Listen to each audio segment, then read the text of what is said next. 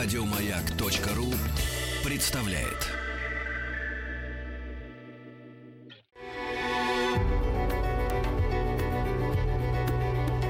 Много букв.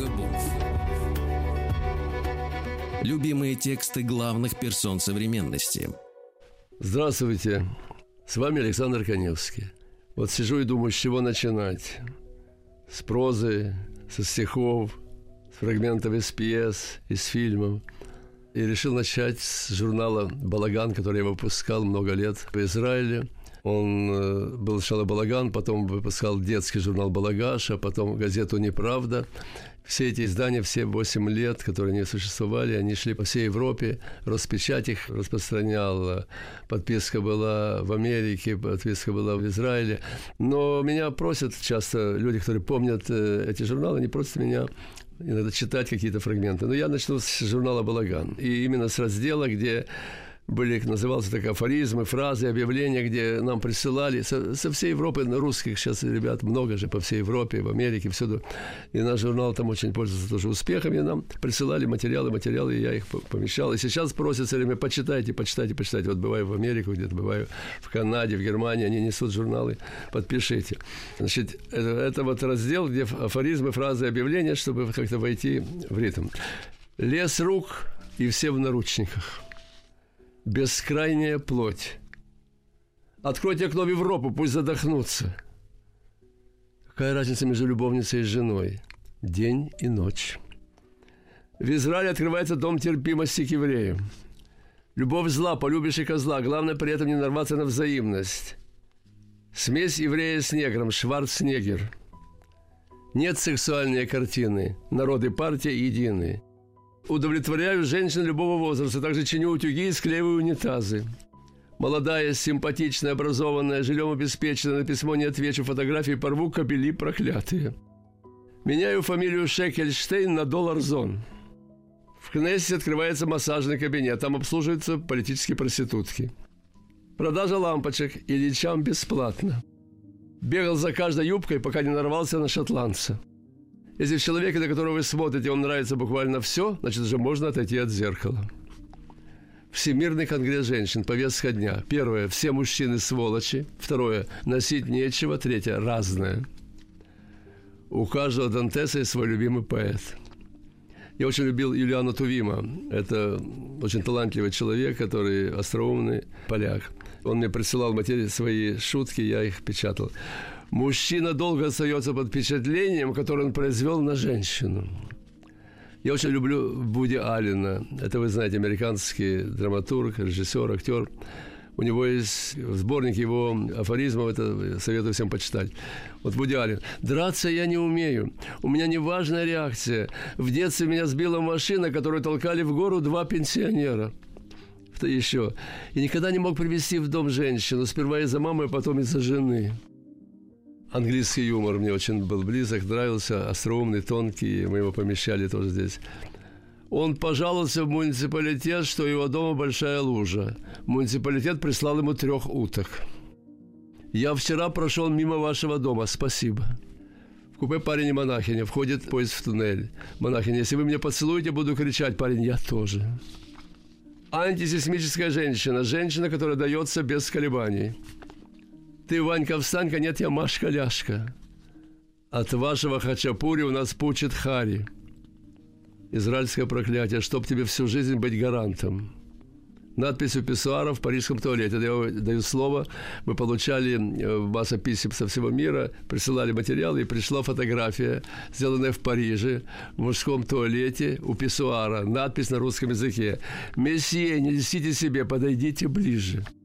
До сих пор мне бесконечно шлют просьбы пожалуйста, восстановите журнал, восстановите журнал, мы очень его любим. И присылает мне каждый раз какие-то письма с какими-то шутками, которые где-то вычитали, где-то пришло. И вот, например, есть забавные вещи, например. Возвращается муж домой, видит записку жены. Суп на столе, вытри его. Еще. Жена, я буду подавать на развод. Муж, я обоими рогами за. Ну, замечательная вещь. Муж обозвал жену идиоткой. Правильно говорит жена. Если бы мой муж был генералом, я была бы генеральшей.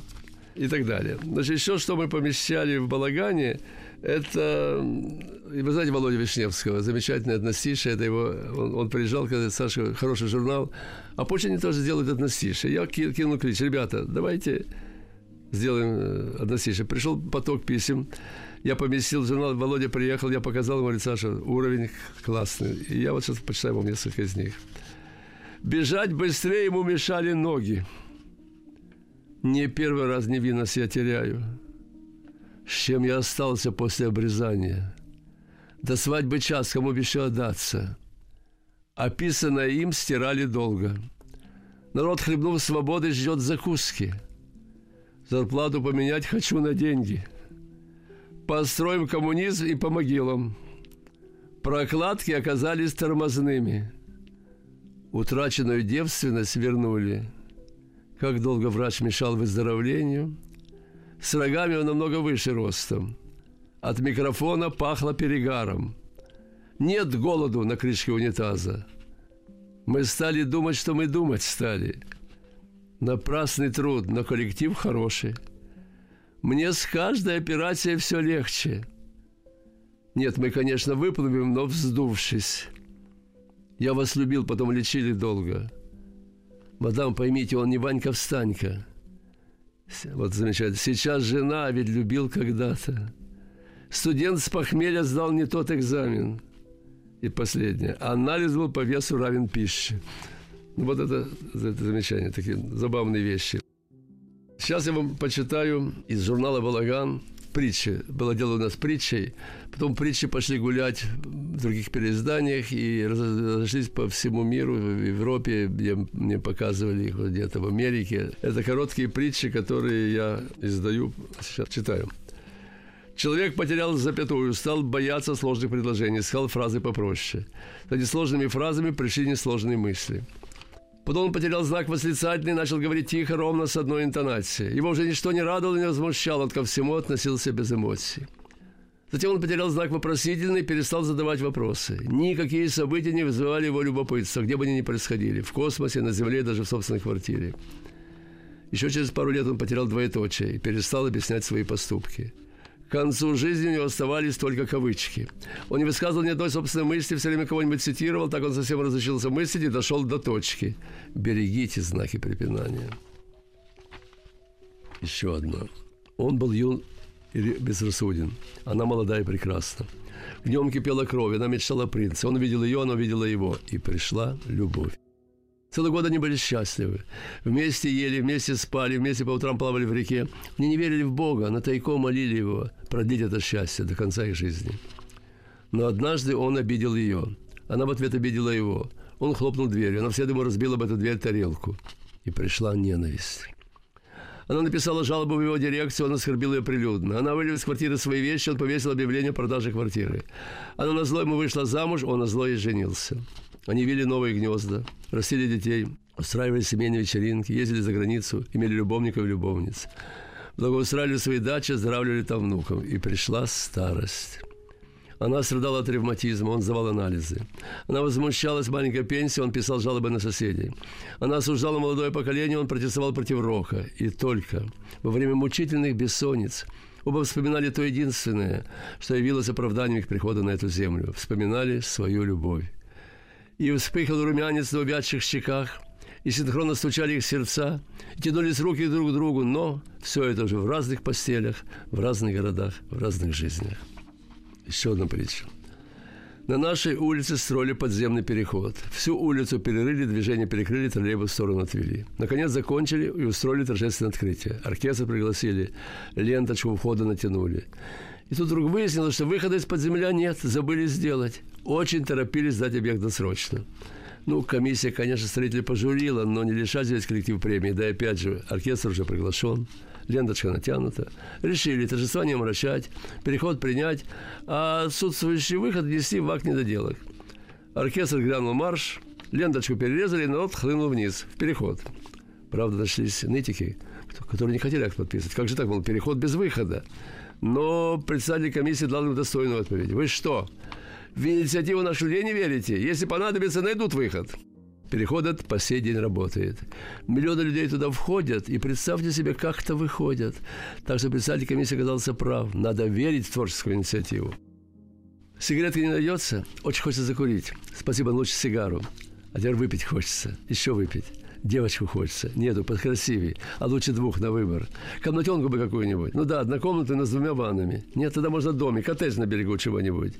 А ездить как? Машину хочется, любую, хоть самую маленькую, юниор или даже Мерседес. А лучше две со своим шофером. Денег хочется. Еще дом, еще машину. Еще сколько? Три года осталось. На свободу хочется. Ой, как хорошо. Ветерок, солнце, море. Очень хочется закурить. Сигаретки не найдется? Совсем маленький уже. Летучий кот охотился на мышей, всех их переловил и стал охотиться на летучих мышей. Для этого ему пришлось научиться летать, так он стал летучим котом. Увы, наши взлеты часто зависят от питания. Жизнь в глаголах. Появилась, огляделась, удивилась, обрадовалась. Подросла, отучилась, отгуляла, отпрыгалась, отсмеялась. Оцеловалась, отлюбила, отгрустила, отплакала, отрыдалась. Отболела, отстонала, отохала, отахала. Все поняла, раскаялась, пересмыслила, решила начать снова. Не успела. Репортаж с вечеринки.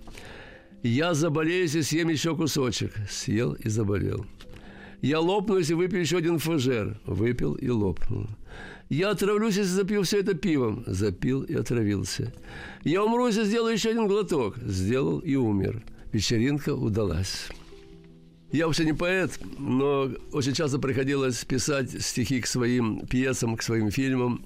А больше всего я любил, конечно, писать на каких-то юбилеях, торжествах. Это всегда можно было себе позволить какую-то вольность, легкость, и это пользуется успехом. Но я начал, наверное, с брата моего Леонида Коневского, артиста, которого вы все знаете.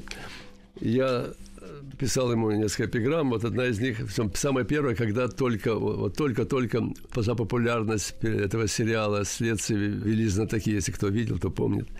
Это такая классика советская телевизионная. Уже я написал такой первый, первая маленькая эпиграмма. В беде он не изменит, остался славным парнем и очень прост, как Ленин, но только популярнее. Я стихи как-то мне часто, вы знаете, они приходили сами. Я мог э, спать, и вдруг снились стихи. Я понимал, хорошие стихи. Я думал, скорее бы записать, запомнить, запомнить. Я когда скакивал, доходил карандаш, я запоминал только последний куплет и записывал. И вот у меня несколько, к примеру, есть сохранившиеся куплеты, чтобы вы понимали, как оно приходило сверху, когда от Бога, наверное. И раскинуты руки, и не выдохнут стон. Погляжу на досуге, я убит или он. Кто помнит, было время, когда пластинки делались из рентгеновских э, снимков. И это было популярно очень. Их искали, их ловили. И вот в это время пришла такая мне. Иголка бегает по черепу, звучит залеченный фокстрот, о жизни негров из Америки нам чья-то опухоль поет. Или еще, вот недавно всем было мне Нас атакует небо с яростью, сверкают молнии огни, танцует пенсия со старостью. Ну вот и встретились они. А сейчас я почитаю вот первое стихотворение, посвященное брату Леониду Коневскому.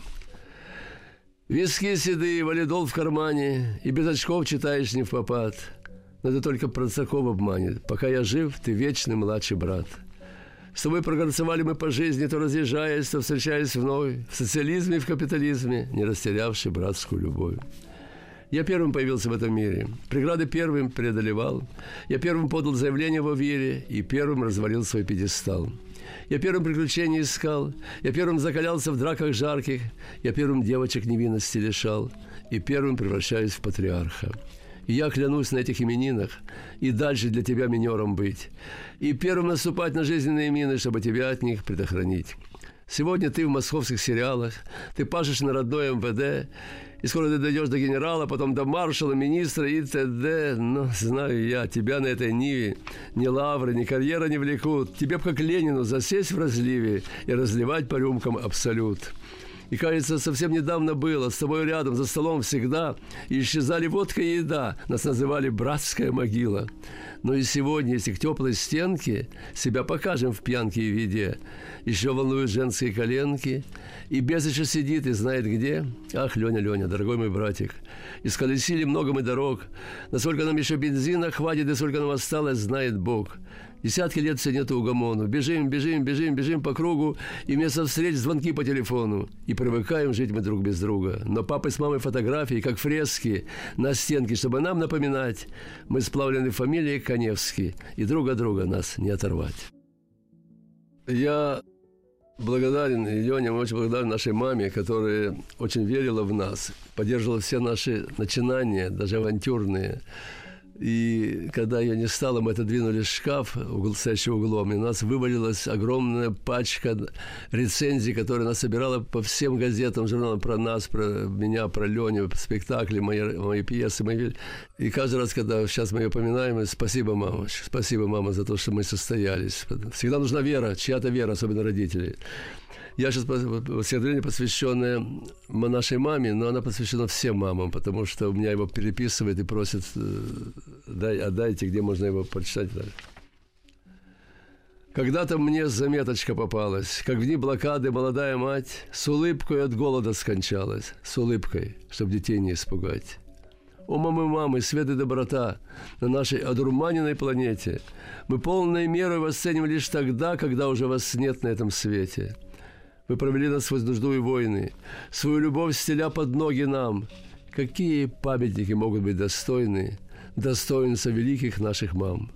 Спешат взрослеть кипучие мужчины, еще электробритву не познав, не замечая мамины морщины, следы своих мальчишеских забав – а годы надвигаются упрямо, теснят к могилам наших матерей. И мне хотелось крикнуть «Мама, мама, пожалуйста, не надо, не старей!» Имея право, ибо в тот же миг при жизни маме памятник воздвиг. мама не любила постаменты и презирала мрамора пуды. Сказала мне, когда я был студентом, «Мой лучший памятник на свете – это ты». Пусть помнят миллионы сыновей. Мы – памятники наших матерей. Ну что, я могу вам почитать что-то об Израиле.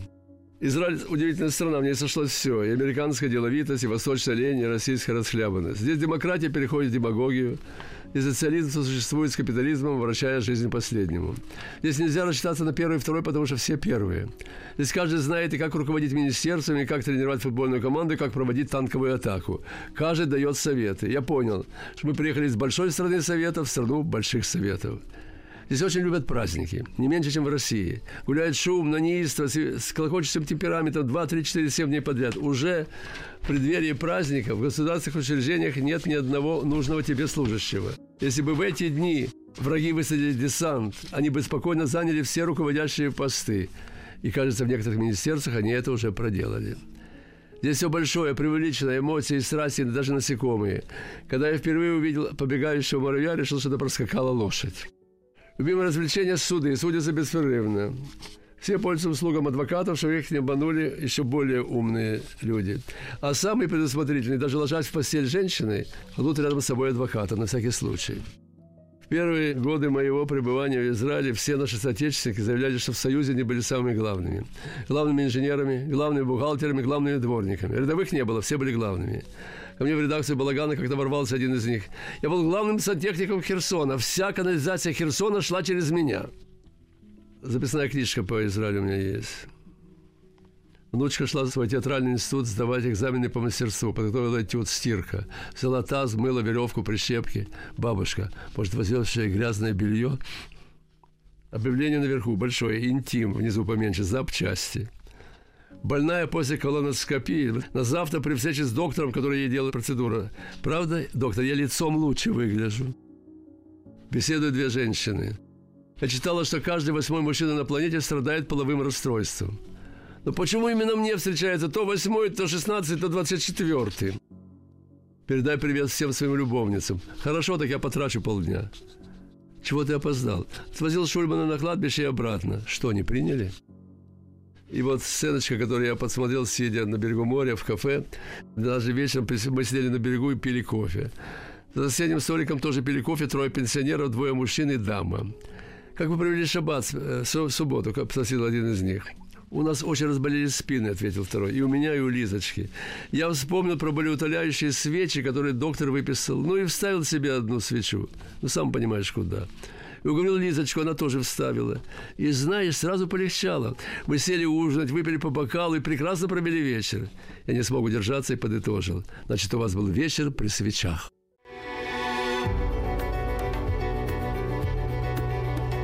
Много букв. Много букв. Любимые тексты главных персон современности. Здравствуйте, с вами Александр Коневский. Я в Москве не был два года, у меня за это время вышло четыре книги. А вот сейчас вышла пятая книга в издательстве «Эксмо», называется «Кино не будет». То есть э, это сборник всех моих сценариев, начиная от «Фитилей», дальше сатирических мультфильмов, э, телефильмов, просто кинофильмов, сериалов и так дальше. Я хочу просто рассказать, чтобы вы понимали, о чем она и как она хотя бы. Значит, у меня тут есть несколько, ну, предположим, фитилей. Я много фитилей, у меня 8 или 10 фитилей вышло. Я их любил. И я один из них сейчас вам почитаю. Учитель безнадежно махнул рукой. «Идите. Совершенно ясно, что ваша голова пуста, как безвоздушное пространство. Двойка. Он придвинул ведомое, собираясь вписать оценку. Ученица небрежно откинулась на спинке стула. «Что ж, ставьте. Потом сами будете бегать, просить прощения». «Я бегать? Это с какой стати?» Вы подумайте, что такое моя двойка? Это снижение процента успеваемости всей нашей школы. А успеваемость нашей школы отражается на проценте успеваемости нашего района. А процент успеваемости района влияет на процент успеваемости города. А низкий процент успеваемости города снижает процент успеваемости всей республики. Так что, замахнувшись на меня, вы замахнулись на республику.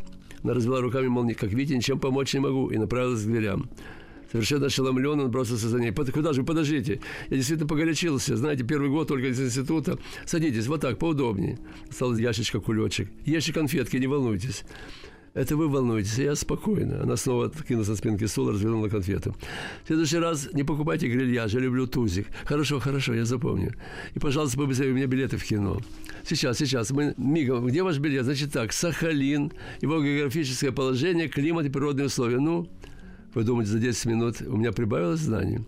Не может быть, что вы абсолютно ничего не знали. Может. Она сживала конфетку и смотрела на него широко открытыми голубыми глазами. Ну, подумайте, голубушка, ну, хоть что-нибудь про Сахалин, ну, прошу вас. Стойте, вспомнила. Она проглотила осадок конфеты и запела. Ну, что тебе сказать про Сахалин? На острове нормальная погода. О, прекрасно, закричал он. Вот вы рассказали про климат. Ну, еще, еще что-нибудь. Она охотно продолжила. Прибой мою тельняшку просолил. И я живу у самого восхода. Так, великолепно. Значит, где находится Сахалин? Она молчала. На Во Одного охота, согласилась она. Сто? Сто, она не возражала. Ке, ке. Совершенно верно. Значит, географическое положение вам известно. Ну, еще немножко. Эх, жаль, гитары нет. Но ученица обошлась без гитары. А почта с пересадками летит издалека до самой дальней гавани Союза. Умница. Значит, вы знаете, что там есть и гавань, и почтовое сообщение. Она его не слушала, она с увлечением забывала. Где я бросаю камешки с крутого бережка далекого пролива Лаперуза. Ну вот, рельеф местности, омывающий пролив вам тоже известен. Достаточно. Пятерка. Он предъявил ведомость, отсыл ее. О, да у вас и по остальным предметам отлично. Она забросила ногу на ногу и развернула следующую конфетку. А вы думаете, остальных учителей процент успеваемости не волнует? Конец. Это сюжет один.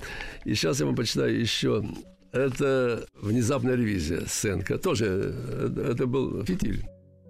На продуктовую базу номер 14 явился ревизор. Внезапная ревизия. Всем оставаться на местах. Взял ключи, документы исчез в подсобном помещении. В кабинете у заведующего собрались все работники базы номер 14. Товарищи, обратился в базу Нечипорук к своим сотрудникам.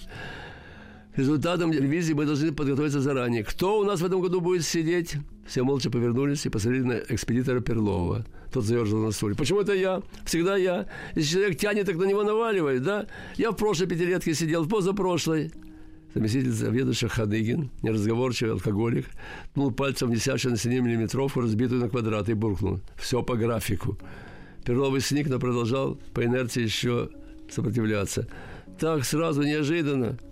Почему неожиданно возразил грузчик Тимур? Мы ведь тебе ко дню рождения пижаму полосатую подарили, что привыкал. Решетки на окна поставили. Я в институт геронтологии ложусь, продолжал конючить Перлов. Мне уже палату подготовили, двухместную. Мы тебе лучше условия создадим. Будешь в одиночке сидеть.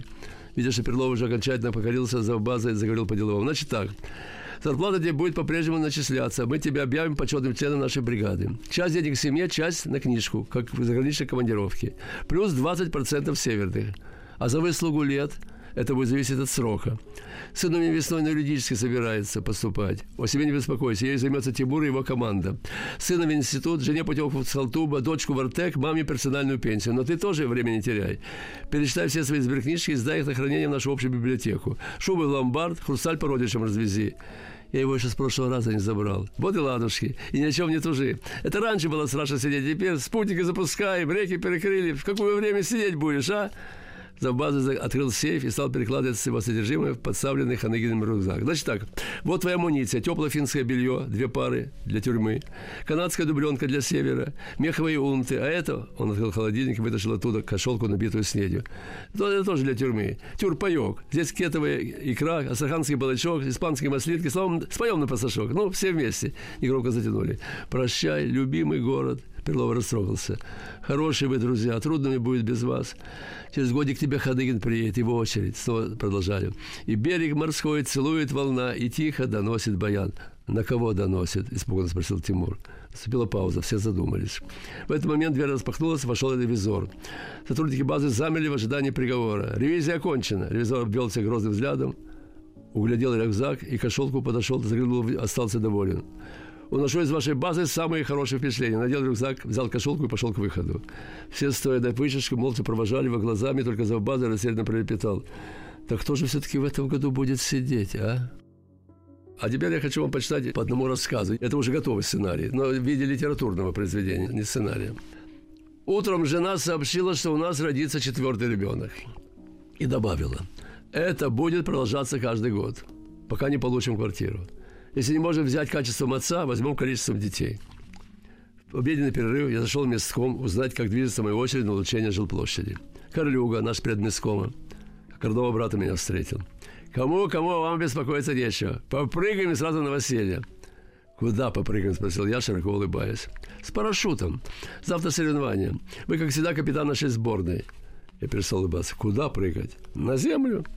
А за, зачем? Вы что, забыли? Коллега подошел к висящему на стене фанерному обязательству и громко зачитал. Пункт номер пять. Обязуюсь установить новый спортивный рекорд. Мы на правкоме распределили виды спорта, вам выпал парашют. При слове «выпал» у меня подкосились ноги. По какому случаю обязательства? Ко дню птиц. Слушайте, зачем птицам нужно, чтобы я убился? В голосе коллеги зазвучала медь. Вы обязательства подписывали? Все подписывали. Вы его читали? Никто не читал. Коллега подошел и положил мне руку на плечо. Жилплощадь, как многодетный получите в любом случае. Но учите, есть квартиры с видом на парк и с видом на цементный завод. При распределении мы будем учитывать активное участие каждого в общественной жизни нашего института. Вот, например, профессор Быков. Сегодня уже боксировал на ринге. Он указал на лежащего на диване худосочного старика с опухшим носом и тремя пластырями на лице. Доцент Гречков в субботу участвовал в классической борьбе. Сейчас, сейчас отдыхает в реанимации. Теперь очередь за вами. Наступила пауза. Я разжевал таблетку валидола и спросил, а если я не долечу до земли или пролечу мимо, моя семья все равно получит с видом на парк. Коллега душевно залыбался. Вы знаете наше правило. Вдовам и сиротам вне очереди. Я с детства панически боялся высоты. Голова кружилась, даже когда я взбирался на стул, чтобы забить гвоздь. При слове самолета у меня начиналась морская болезнь. Поэтому вечером дома я решил протренироваться и несколько раз прыгал с тахты на пол.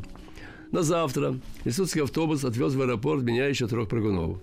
Это были три аспиранта, которых, как объяснил мне Корлюга, все равно должны были уволить по сокращению штатов. На аэродроме нас встретил заказанный Корлюга оркестр. Когда мы подъехали, грянул прощальный марш. Но поскольку оркестр был похоронный, то марш звучал уже очень прощально. Даже летчик проследился. Инструктор, тихий душевный человек, смотрел на нас с грустью и жалостью. Окинув взглядом мой живот, он велел выдать добавочный парашют. На меня навьючили еще один рюкзак. Если аспиранты были похожи на одногорбых верблюдов, то я напоминал двугорбого. В воздухе инструктор еще раз повторил все случаи, за которых парашют может не раскрыться, и троекратно расцеловал каждого из нас. Потом он поднял крышку люка, виновато посмотрел на меня и прошептал «Вы первый». Я молча протянул ему конверт для жены. Если родится сын, пусть назовет его моим именем. Инструктор попытался меня успокоить. Но только вначале чувствуется страх, а потом уже ничего не чувствуется. «Вперед, камикадзе!» – подбодрил летчик. Я закрыл глаза и прыгнул. Когда я открыл глаза, я все еще был в самолете. Вернее, моя верхняя половина. Нижняя уже болталась в воздухе. Я застрял в люке. Инструкторы аспиранты навалились на мою голову, пытаясь меня протолкнуть, но безрезультатно. Один из аспирантов предложил, надо его намылить. Тихий инструктор начал нервничать. «Освободите проход!» – кричал он. «Вы же заткнули все соревнование!» Я резко выдохнул воздух, провалился в пустоту. Кольцо я дернул еще в самолете, поэтому парашют не успел раскрыться, зацепился за болт шасси, я повис под брюхом самолета. Пилот стал выполнять всякие сложные фигуры, чтобы сбросить меня, но я висел прочно. «Прекратите хулиганить!» – кричал инструктор. «Немедленно отпустите самолет!» Но я не отпускал. Инструктор до половины высунулся из люка попытался меня отцепить. Внутри его держали за ноги. Он уже почти дотянулся до люка, но вдруг самолет дернуло, и инструктор вывалился наружу. Но не один. Вместе с ним выбыл какой-то аспирант, который держал его за ноги. Каким-то чудом инструктор успел ухватиться за меня. Аспирант летел чуть пониже, вцепившись в инструкторские ноги. Лететь стало веселей. Мы напоминали семи цирковых акробатов на трапеции. Инструктор кричал, что аспирант пережал ему артерию, у него будет гангрена. Чтобы дать отдохнуть инструктору, я предложил аспиранту свои ноги, все равно не болтались без дела. Но ноги инструктора были тоньше, за них было удобнее держаться, и аспирант не хотел менять их на мои. Сесть с болтающимся выменем из трех тел самолет, конечно, не мог. Он стал кружить над аэродромом и резко снижался, давая возможность прыгнуть на траву. Но отпадать надо было нам по очереди, начиная с аспиранта. Самолет летел так низко, что аспирант уже волочился по земле. Но ноги инструктора по-прежнему не отпускал. И в конце аэродрома снова взмывал сами в небо. Инструктор проклинал свои ноги и желал им отсохнуть вместе с аспирантом. Бензин был на исходе. Из люка высунули палку с петлей, поймали аспиранта за ноги, потянули его к люку и начали втаскивать нас в обратном порядке. Сперва аспиранта ногами вперед, потом инструктора, потом меня. Меня втянули до половины и снова застрял. Голова моя летела в самолете, ноги болтались в воздухе. Но уже было не страшно. Самолет шел на посадку. Просто мне пришлось вместе с самолетом пробежать с полкилометра по посадочной полосе. Никто не погиб, все были счастливы. Оркестр сыграл свой самый веселый из похоронных маршей. Только инструктор не мог двинуться с места. Аспирант все еще не отпускал его ноги. Он сжимал их железной хваткой. Пришлось отгибать его пальцы плоскогубцами. «Завтра повторные соревнования», — объявил Карлюга. При этом сообщении инструктор побелел, как бы не раскрывшийся парашют, и на несгибающихся ногах поскакал к телефону.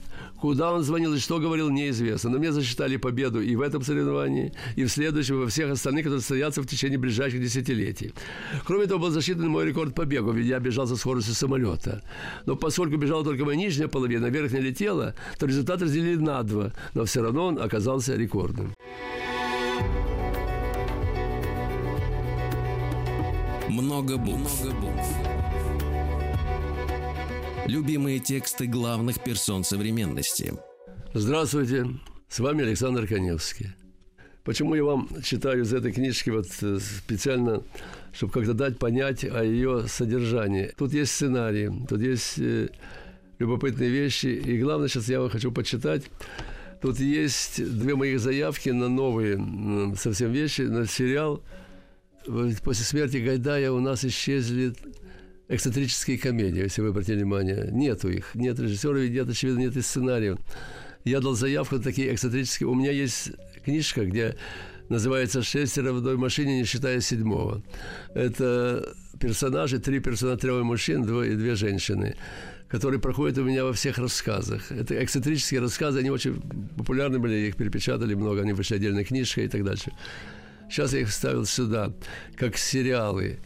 Ну вот, например, «Шестеро в одной машине, считая седьмого». Уже, по, судя по названию сериала, можно понять, что все сюжеты эксцентричные, и поступки персонажей доведены до гротеска. К примеру, свадьбу одного героя пришлось оформлять как похороны, чтобы дирекция кафе имела право поставить на стол выпивку, э, ибо после антиалкогольного указа, который был в нашей стране, было запрещено подавать спиртное на свадьбах, на юбилеях, на банкетах. Только для поминок делались исключения. Поэтому свадьбу праздновали как поминки. Жених был весь в траурном черном костюме, в белых тапочках. Кафе гости подъезжали не шутками песнями, а тихо и скорбно. Вместо букетов несли венки с надписью «Не забудем дочь родную» или «Незабвенным молодоженам от скорбящих друзей, а духовой оркестр встречал всех душераздирающим похоронным маршем. Или еще один сюжет. Я вкратце рассказываю, чтобы вы понимали суть. Юра, друг Йосика и его жена Лида купили «Жигули». Гаража не было, поэтому, живя на первом этаже, они держали машину под окнами. Лида обнесла ее заборчиком и сделала калитку для въезда. Машина жила за загородкой, как коза. Даже сигнал у нее стал каким-то мекающим, а из выхлопной трубы выпадали шарики. Но, несмотря на заборчик, однажды ночью машину угнали. Милиция нашла через двое суток помятой и ободранной. Нужна сигнализация, авторитетно заявил Йосик. Это главный персонаж. Но необычная, а по спецзаказу, чтобы ни одного аварийки не отключил. Вечером он привел человека в широкополой шляпе, черных очках и белых перчатках. Это Бэпс, изобретатель международного класса. В Москве проездом. Недавно запатентовал новую последнюю новинку – лающее реле. Стоит притронуться к кузову, раздается лай. Вор уверен, что там собака в панике убегает. Молчаливый Бэйбс жестко попросил всех отойти в сторону, нырнул под крышку капота, немного повозился и произнес «Усё». Йосик на цыпочках подобрался к машине, притронулся к дверце, раздался злобный лай. Все восхищенно зааплодировали. Наконец я смогу спать спокойно. С облегчением произнес Юра и пошел за деньгами. Но очень скоро он понял, что жестоко ошибся. Машина лаяла без перерыва. Устройство оказалось настолько чутким, что реагировало даже на упавший с дерева лист, на прикосновение дождевых капель, на порыв ветра. Более того, оно срабатывало на приближение людей и на любом расстоянии. Очевидно, в него была монтирована радарная установка. К утру машина совсем рассобачилась, стала облаивать прохожих, бросалась на кошек и, только при виде Юры прекращала лай и радостно виляла багажником. И ездить на ней стало невозможно. У каждого столба она останавливалась и задирала заднее колесо, а по ночам стала еще и выйти на луну. Она с рычанием кидалась на всех прохожих, но особенно яростно набрасывалась на инспекторов ГИБДД, которые при ее приближении в панике разбегались. А кто не успел, поспешно просовывали Юре в окно любые деньги, только чтобы он поскорее уехал. Тогда Юра стал специально гоняться за инспекторами, и у него появился постоянный заработок. А закончу я юбилейным таким. Я любил выступать на юбилейных концертах, на юбилейных вечерах, когда мои друзья справляли праздники, дни рождения, награждения и так дальше. И как бы я в своем романе «Смейся, паяц» завершил этим стихотворением. Я утром очертил окружность, в нем вместила жизнь моя, мое бессмыслие и сущность и все ошибки бытия. Мои года моя машканта, Господь моим гарантом был – подвел своего гаранта. Я долг еще не оплатил. Я брал огромные кредиты. Я был азартным игроком. Я Богу врал, ну погоди ты, потом, потом, потом, потом. Она сужается окружность и стягивает времена. Моя полезная ненужность сейчас особенно видна. Скакал, пижонил, фанфаронил, и вот маячит эпилог. Как много жизни проворонил, как многих жизней не сберег. Мои года, мои вериги, мои грехи, моя вина. Где не написанные книги, где не спасенная жена. И вдруг захочется разрыдаться, и вдруг захочется завыть. Моя обязанность смеяться, моя профессия смешить. Мои года, мои итоги. Осталось, может, полверсты. У мудрости я на пороге, у выхода из суеты. Мое спасение – это дети, они мой теплый пьедестал. Я за них всегда в ответе, им так много не додал. Моя надежда – это внуки, мне с ними радостно всегда. И им отдался на поруки и взял отсрочку до суда. Красивый, умен, талантлив, ярок. Прошел со мной за все года мой брат, мой дорогой подарок от папы с мамой навсегда. Живет друзей моих когорта от Тель-Авива до Москвы. Мои друзья, моя опора, моя опора – это вы. Я не купил домовые лати и ценных акций не купил. Я в жизни все, что мог, растратил, и только вас всех накопил. Нет за всех за вас покоя. Не знал, что так могу любить. Я в сердце вас своем укрою, чтобы вас подольше сохранить. Вот это все, что я вам прочитал, это из этой книжки кино не будет. Я думаю, вам будет интересно почитать. Я буду рад, если она понравится читателям.